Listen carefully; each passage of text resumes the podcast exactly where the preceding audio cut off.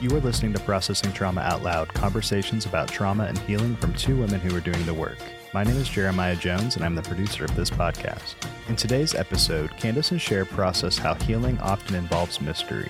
If we've had childhood trauma, we will think we need certainty to feel safe. But what if we can heal without knowing the outcome by focusing on just taking the next step? Listen in as Kandace and Sher explore what it means to sit and ponder with curiosity and intention, letting our questions lead the way. Hi, Sher. Hey, Kandace. Good to be with you today. Good to see you today. We've just spent oh, about an hour and a half getting caught up with just our lives and kind of processing through things that we've experienced recently. Oh, so good. And really just caring for one another in different ways. Yeah.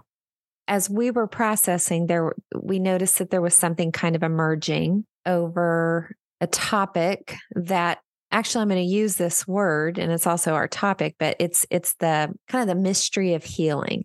So this feels kind of mysterious to us because what we know is this there are things that aren't mysteries okay? It would kind of be like two plus two is four.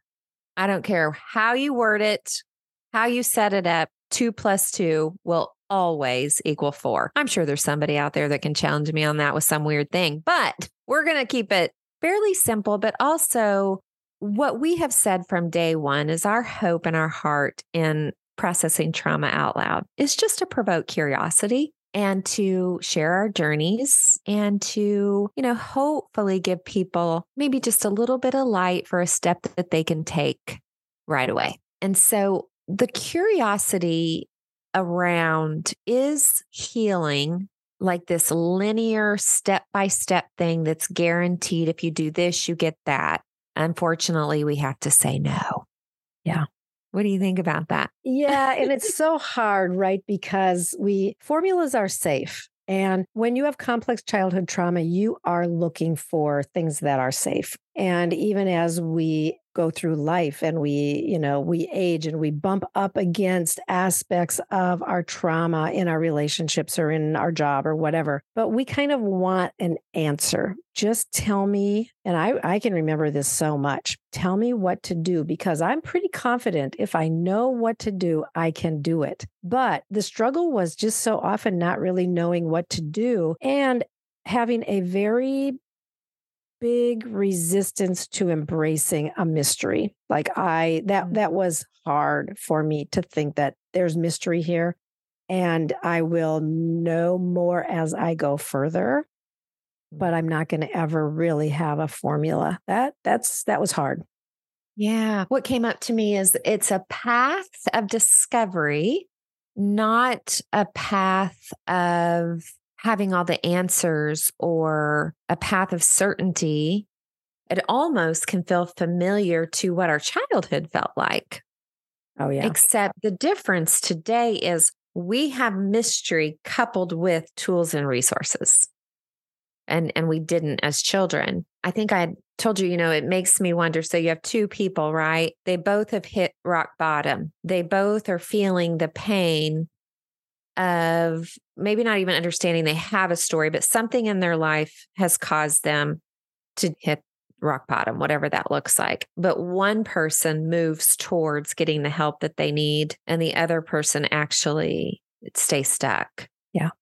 What helps a person say, Oh, I'm ready to ask for help? The only answer I can give to that is I don't know. I don't think it's willpower. A lot of people would say, well, one person wants it more than the other. And I would say, mm, I don't know. Mm. I don't know if I agree with that. One person might, or someone might say, one person is more motivated than the other. Well, maybe, but I don't know if I buy that either. One person has more people engage and help them. Maybe that's true. I don't know. I, I think as I have pondered that a lot, I think I, I just don't see any specific qualities or situations that are going to guarantee Mm. That if, again, if I do this or if I connect with them or if I can figure something out, I think it's it's mystery. And I think it's about probably the thing that I would give the most certainty to right now. It would be becoming familiar with sensations in our body. That has been really life changing for me after doing a lot of other things that have been very long and hard and required therapy and all those things are good and have been a part. So i don't know. For for for some reason at this point tuning into the sensations of my body has been remarkable. But i want to just say that i think the hard work of healing is probably more about just keep doing what you know to do next. My husband and I talk a lot about, we have a friend who used to say, go as far as you can see because when you get there, you'll be able to see further and then you'll know the next step. But a lot of times we do we we don't go as far as we can see because we think, well, I don't know what's after that. But what if we go as far as we can see and we just take the next step that is in front of us? I, I just wonder if that is more about the work than trying to figure out a formula. Yeah, that's good if you are being moved towards this work, there there is a point we've talked about it being disruptive. We've talked about moments that you're even wondering is it getting worse or better? Or we've talked about this feels too hard or too much and it's it's being able to slow down and usually having someone else because we were alone in our trauma as a child and yeah. it was too much. Yeah. So it it's that it's actually usually I'm just going to say for us, it's been someone who is actually trauma trained and informed. Yeah. Yeah. it, it, it was someone that could help us pull back if we needed to. Yeah. To feel like we didn't have to have all the answers in the moment. It's like what you're saying. It, mm-hmm. It's just enough light. It's that moment you're like, ooh, I can either go back or stop but the mystery of is there more for me? Could this lead somewhere different? Mm-hmm. And that kept us in the hardest moments saying, I don't want to miss out if there's more. Right. Yeah. And when we when we have someone who can really engage with us in those moments, who will move toward us, right? I'm just even pondering, I'm just even thinking as you're talking about our conversation this morning, which we we talked about a lot of different topics. A situation that I that I was facing that felt overwhelming, a dream that was very dysregulating. You talked about a conversation that had elements that were just heartbreaking and and difficult and meaningful. And you talked about just a, a, connection that felt important. And all of these things that we talked about and that we can talk about now like as though like this is normal life like you just talk about these things. But I mentioned to you in passing this morning, I had a bad dream and then I moved on and I kind of wanted to talk about it, but I wasn't going to really press it because it really was a hard dream. And so we talked about something else first for for several minutes and then you said before we move on, I just want to ask, would you like to talk about your dream? And I immediately said, Yes, I really do. And I think so much about that little exchange feels profound that mm. in the past, I wouldn't have said that I had a dream because I would have been ashamed of my dysregulation. So I would have probably hid it. But if I would have mentioned it, then I would have been afraid that you would pursue me and maybe I would have said, "Oh no, I don't need to." Right? I, I I can figure it out on my own. But you did pursue me, and then you stayed with me as I went into it, and we didn't stay there for a long time, and I didn't feel like I needed to. But so much about that exchange felt so meaningful to me, and even shows me how much I have healed that we could do that the way that we did that. Thank you for sharing that. I could have moved on, but I mysteriously, right, had this inkling like, oh, I I need to see if Sher has something she needs to process through this dream before we try to move on because you would have been holding that.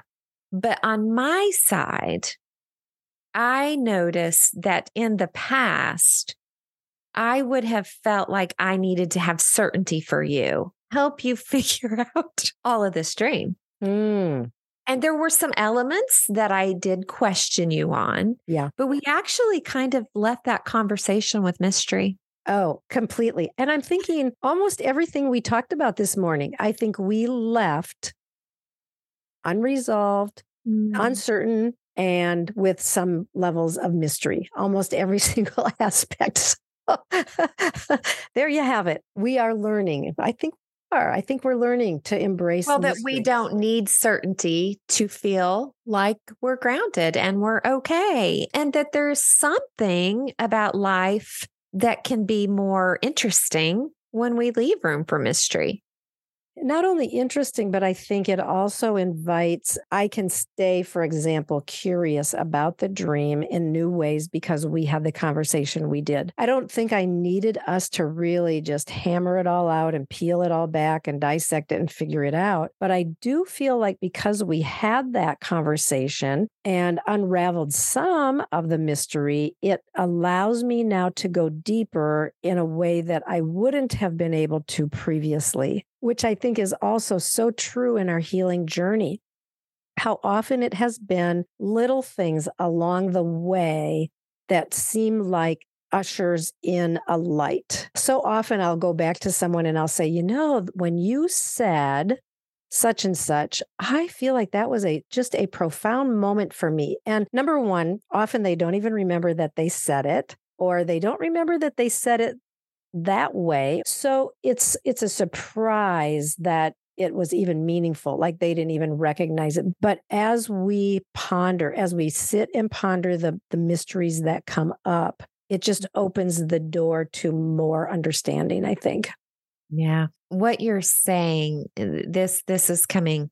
Sit and ponder. Yeah. It is this, I don't want to call it a skill. I'm going to call it a practice. Yeah. Of creating space to ponder the mystery of healing. Yeah.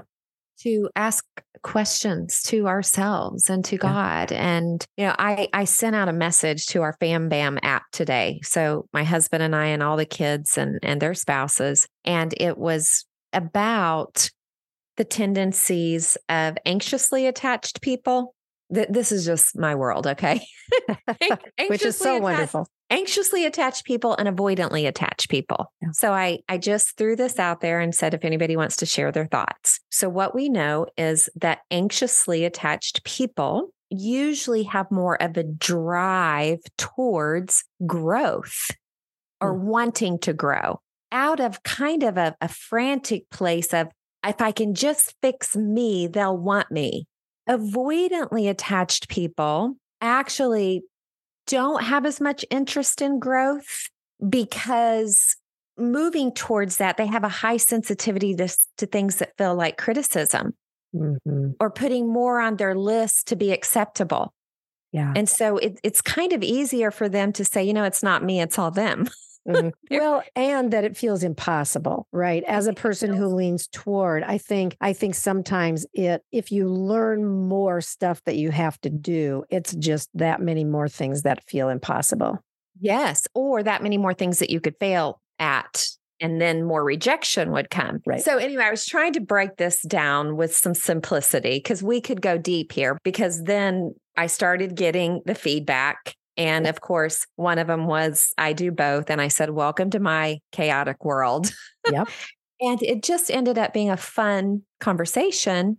And it's making me think of, and there's so much mystery here in getting to, into our attachment styles. Who are those people that are, and I'm going to, I'm going to say, you almost feel no rest because you are frantically trying to fix yourself. Yeah. And, and that's, that's not healing. Right. You are set on avoiding listening, reading, having the conversation because you just can't bear one more thing that you would have to do to feel accepted. hmm So good. Yeah. I love you naming it sit and ponder. Th- th- this is the key to healing. Sit and ponder. How do you feel? Just sit and ponder. Just sit and ponder. Feel- Feel Um, the sensations in your body and ask questions. There you go. Yeah, sit and ponder. Hear somebody talk about their story. Hmm, sit and ponder. And I kind of love that in a way because it's simple. it really resonates with something that we have talked so much about, which is slow down. Mm-hmm. And you're ready to laugh. Okay, what's what's going? What are you thinking there? well, I'm just thinking about a few of my clients who they'll want me to give them homework, and I'll say, "Well, I'm wondering if you can be curious about this this week." And yeah. they're like, "Are you freaking kidding me? Be yeah. curious." you know, that's not what they say, but it, I get it. I so get it. Once you start doing it, yeah, usually through like, okay, I'll try this. Yeah. But I have a question then too, Kandace, about that, because sometimes I think we can get into the swirl of where our thoughts just go round and round, and we can't really get them to make progress in a sense because yep. we just keep coming back to the same thing or the same same story or the same what what what about that like because sitting and pondering can feel scary if we've dealt with a lot with that where we just ruminate i'll use the word yeah. ruminate on the same things over and over. Yeah so so let's say how we sit and ponder okay. not that we sit and ponder. So there's a difference between sitting and pondering with intention towards something. Okay sitting and pondering with no intention will suck us into the swirl. Yeah so it's about the intention. Okay. And so what do you mean by that? Okay. You're putting me on the spot here. I am, but but, but I know what I mean. If I'm going to sit and ponder, I may set an intention to be curious about where is the voice of this inner critic coming from and what is it saying and do I believe it? Mm. So I'm setting this, I'm setting an intention to like, okay, so you're talking about ruminating thoughts why this last week can I not stop thinking about this thing that someone said to me? Why am I overwhelmed by that? So I set this intention to get get closer to the root of that. Mm-hmm. And the truth is, after I do that, if I still get tripped up in it, I actually need someone else to see what I'm not seeing. Mm-hmm. But yeah. a lot of times I can. A lot of times the sit and pondering with attention, it will open up to me what's going on. But when it doesn't, someone's phone's going to be buzzing. Yeah. And I think even having paper and pen can be helpful or or or artwork you know be doing some doodling or or something while you're sitting and pondering might might even be more helpful than just staring off into space because it engages different parts of our brain in in yeah. the process of city. I mm-hmm. and I'm thinking about, and I did this several months ago. I drew a whimsical picture of my childhood home where I grew up. And there were there was lots of good that happened there, but there was lots of pain that happened there. And I think that I look back on that process as being I was really sitting and pondering while I was sketching and painting this picture of my childhood home. And so many things came up for me as I did that. And there have been a couple of other stories that I'm thinking about now, too, where I sketched out a picture of the way that a person looked in, in the story or a particular scene from the story. And, and I just sketched it out. And as I was sketching, I wasn't maybe as focused on making it look like realism as it was an opportunity where I was sitting and pondering but the sketching, I think, really did help me process it differently than just staring off into space. Well, like you were saying, you were engaging, you know, more of your brain in that process. Yeah. You know, you think the thinking, allowing the sensations, the feelings, pondering how someone's face looked, how that made you feel, what thought came after that. And that that is one way that you've not only found helps you get some clarity and maybe what you need to do after that or not do you help other people do that. I, as you were sharing that i was thinking how what what space am i in? Like i'm thinking oh I, I recognize what she's doing here but it's not through sketching for me. This just came to me. I actually have that happen when i'm cleaning. Really and I think it's connected to I'm moving my body, yeah. I'm putting things in place, I'm sweeping floors, I'm changing beds. We have the Airbnb. So I, I clean a lot. You know how much I clean. But when I get done doing that, sometimes I mm-hmm. have to sit down and write things out because things are opening up to me while I'm cleaning. Yeah. Isn't that interesting? Yeah. Sitting and pondering doesn't necessarily mean Sitting. sitting. Yeah. And doing nothing. And like I said, staring off into space. And it might mean that though. And I Yeah. definitely have times when I can do that. Usually I have a journal and then I'll write as well. I like this thought, Kandace, about just simplifying it down to it's not a formula. The, Mhm. the healing process is not a formula. Not that there aren't little formulas from time to time that help, but slowing down, making space, even when you're cleaning, you're noticing where your thoughts are Mhm. going and what you're pondering. But slowing down and pondering and and noticing where we go and the things that come up and then how do we turn toward them with curiosity. Mm. It sounds so simple and I guess in one sense it is. And it can be hard because sometimes things come up that are difficult, but not too difficult. And especially if we stay in that space of slow, and if something comes up that is hard, we can still sit and ponder. Maybe not that same day, maybe the next day or a week later or a month later, but keeping engaged with what comes up through curiosity. Well, I'm pondering something and I'm curious. So I'm going to ask you. Yeah. I'm curious if our next episode can be when we do allow that space, but we have this inner critic that is just beating us up. Yeah. And so we shut it down. Yeah. And it doesn't even feel like it's worth it. We just stay busy, stay distracted. Why sit and ponder if all I'm going to do is beat myself up? Yeah. Can we talk maybe next time about the inner critic? I think that would be very, very good. Yeah, would love to do that. Good to be with you, Kandace. Great to be with you. Loved every minute. Me too, friend. Love you too. Thank you for listening to Processing Trauma Out Loud. Make sure to check out the show notes for links to suggested resources and social media. Like, subscribe, and follow to keep up with our weekly content. And if you don't mind, take a moment to rate and review us. Your feedback is extremely valuable and contributes to the success of this podcast. One last thing if you have found this podcast helpful in any way, or if you have questions on how to take the next steps on your healing journey, please reach out to us via email at kandacesher at gmail.com. That's K A N D A C E S H E R at gmail.com. Music was created by Caleb Paxton, and our sound engineer is Jeremiah Jones of Audistory LLC. We welcome you to join us for more conversations soon. Take care.